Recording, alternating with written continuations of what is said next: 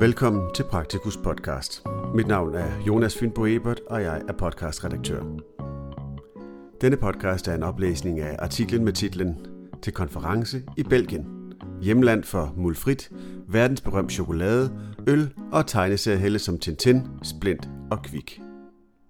Artiklen er skrevet af Troels Mengel Jørgensen, medlem af DSM's bestyrelse og DSM's internationale udvalg.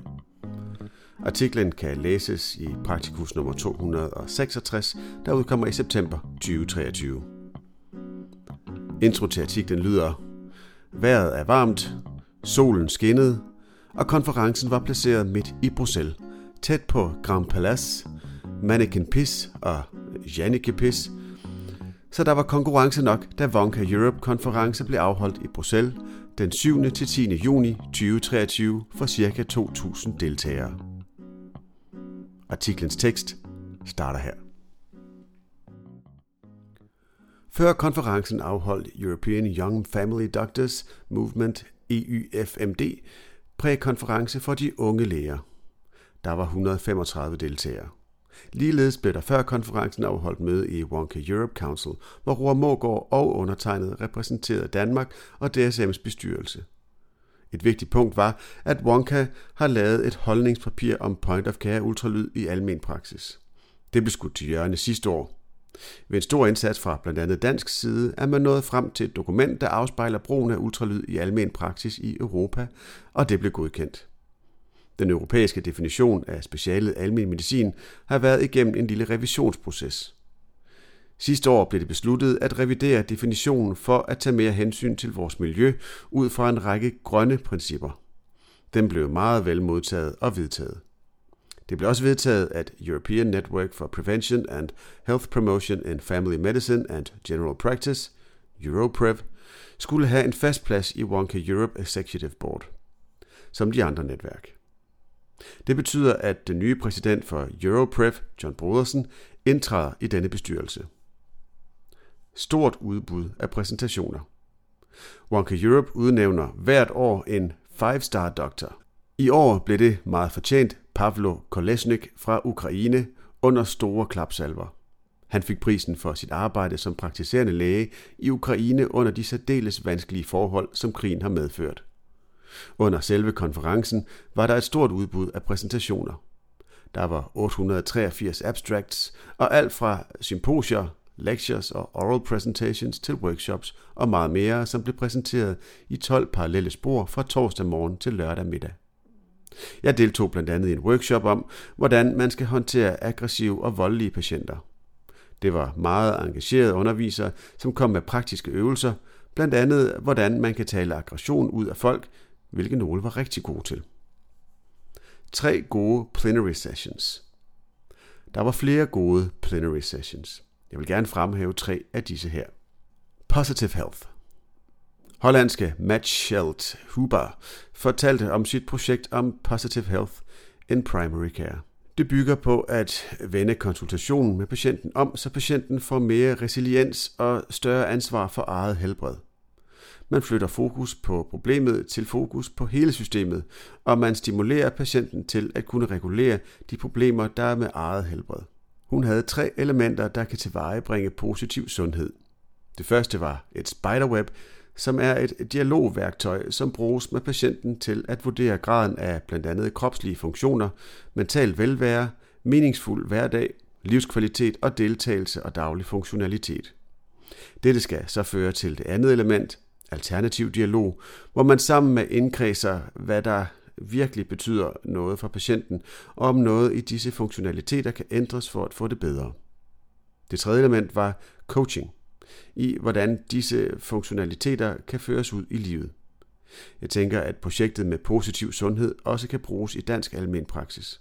Der er udgivet en bog, Handbook, Positive Health in Primary Care, The Dutch Example, af Matt Huber et al. Industriens paradigmeskifte. En anden keynote speaker var Els Torelle, som oprindeligt er belgier, men nu er bosat i Schweiz. Under overskriften Why are our medicines so expensive? fortalte hun om paradigmeskiftet i medicinalindustrien fra opdagelsen af penicillin og insulin, hvor man dengang lod opdagelserne komme, folkesundheden til gode og frem til nyere tid, hvor det er private firmaer og ændringer i patentlovgivningen, der styrer produktionen af medicin og udviklingen af nye produkter. Dette indbefatter blandt andet nicheproduktionen af medicin til meget små sygdomsområder, men også produktionen af vacciner, hvilket blev meget godt eksemplificeret under covid-pandemien. Ny medicin er ekstremt dyrt og svært at få fat i for mange fattige lande, hvilket sås meget tydeligt under covid-pandemien. Og ja, der bliver brugt store ressourcer på at fremstille og udvikle ny medicin, men alligevel udgør udgifterne til udvikling kun få procent af prisen. Den allerstørste del af indtjeningen går til de firmaer, der fremstiller medicinen og deres investorer. Dette handler primært i dag om at få størst mulig profit ind i stedet for at løse et sundhedsproblem. Det kan man så tænke lidt over. Overforbrug og overdiagnostik. En tredje præsentation, som tiltrak sig stor opmærksomhed, var vores egne John Brandt Brodersen og Alexander Brandt Ryborg Jønsson. De fortalte om deres mangeårige forskning og indsats mod overdiagnostisering, om at vores og alle andre landes sundhedssystemer er på vej mod overforbrug af ressourcer for at opnå bedre sundhed i anførselstegn, uden at det nødvendigvis fører til mere sundhed. Denne udvikling er ofte drevet af frygt for at overse sygdom eller symptomer, men også drevet af omkostningstunge screeninger. Lige efter deres præsentation deltog jeg i en præsentationsrække, som fokuserede på projekter om screening. Der var næsten ingen tilhørere. Jeg tror, at de fleste deltagere havde fået lidt dårlig smag i munden af screeningprojekter. Gensidig inspiration. Jeg deltog som repræsentant for DSM på mødet, i det jeg sidder i bestyrelsen for DSM's internationale udvalg. Det var tanken, at jeg skulle samle inspiration fra vores kollegaer i Europa til brug for os i Danmark. Men havde også meget fokus på min anden interesse, ultralyd i almen praksis. Til min store glæde var der faktisk en del forskellige præsentationer om ultralyd i almen praksis i Europa. Jeg selv var heldig at få lov til at præsentere, hvad vi laver i Danmark, blandt andet gennem Dansk Almen Medicinsk Ultralydsselskab, DAUS og Center for Almen Medicin i Aalborg, CAMAAU. Jeg havde lavet en præsentation sammen med Victoria Hulten og Camilla Åkær, som jeg fik lov til at præsentere for en ganske pænt fuld Gold Hall, hvor plenary sessions blev præsenteret. Når jeg ser, hvad de andre lande kan præsentere, er vi langt foran i Danmark.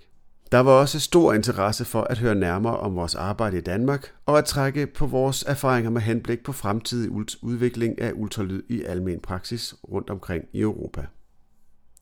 Social networking. En stor del af deltagelsen i Wonka Europe er også det uvurderlige social networking. Det kan man ikke gøre online på en elektronisk kongres. Jeg fik snakket med rigtig mange kolleger fra forskellige lande og hørt om, hvordan de arbejder og bruger almen praksis. Der er store forskelle. Jeg fik specielt snakket en del med vores kolleger fra Portugal, Spanien, Frankrig, Holland og ja, vores kolleger fra de nordiske lande, som man jo oftest lettere falder i snak med. Ved councilmødet bliver man inviteret til en reception på den britiske ambassade en af aftenerne. Det var en meget god lejlighed til at få snakket med kolleger fra de andre landes organisationer og få ny inspiration til samarbejdet i DSM's internationale udvalg. Artiklens tekst slutter her. Nu vil jeg læse to tekstbokse. Tag til kongres. Dublin byder velkommen til den 29. Wonka Europe Conference den 25. til 28. september i 2024. I 2025 bliver det Lissabon, der inviterer til den 30. Wonka World Conference den 17. til 21. september. Og i 2026 kan man glæde sig til den 31. Wonka Europe konference i Paris. Så sæt allerede nu kryds i kalenderen til et spændende møde med dine internationale kolleger. Om Wonka Europe. Wonka Europe er DSM's internationale mødeorganisation. Hvert år afholder organisationen en konference et sted i Europa. Kongressen holdes som en verdenskongres, når Europa har værtskabet. Artiklen kan som nævnt læses i Praktikus nummer 266, der udkommer i september 2023.